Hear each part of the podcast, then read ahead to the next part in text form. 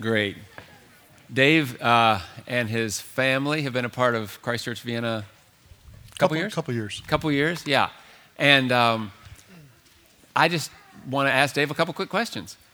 You, uh, not too long ago, got involved in a small group. How did that happen? What were the circumstances around that?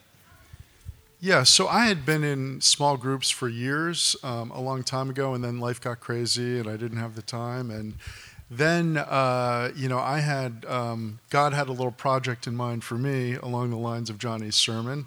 Um, I was one of his sort of knockdown restoration projects, and uh, I unexpectedly lost my job about four months ago.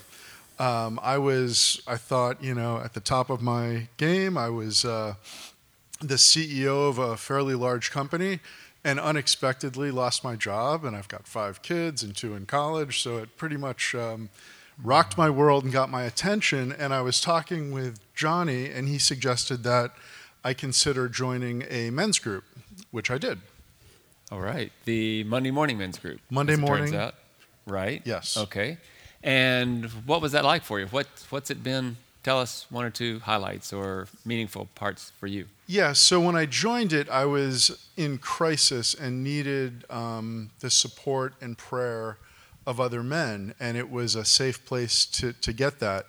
Uh, And I continue to get that, and it's invaluable, and it's helped turn this into a very positive experience for me.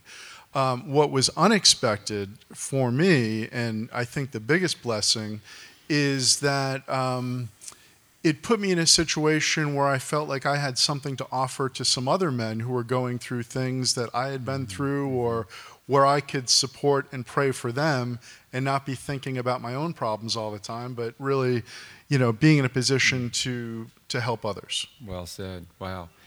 Which shows how we don't just need small groups, but small groups need us. You know, we need each, we need one another in that context. Any a parting shot? Quick. Yeah, just just join a small group. Uh, I know nobody has time. I didn't have time. You do make it a priority, like the gym, and do it. Um, not only is it a safe place to share the struggles that every one of us is going through, whether it's relationship, children, job, whatever. Um, but also know that you are uniquely qualified, and God has put you through so many experiences that will allow you to have a perspective and to help others in a way that no one can. Mm. So um, I would encourage you all to join a small group. You won't regret it. Hear, hear. Thank you, Dave.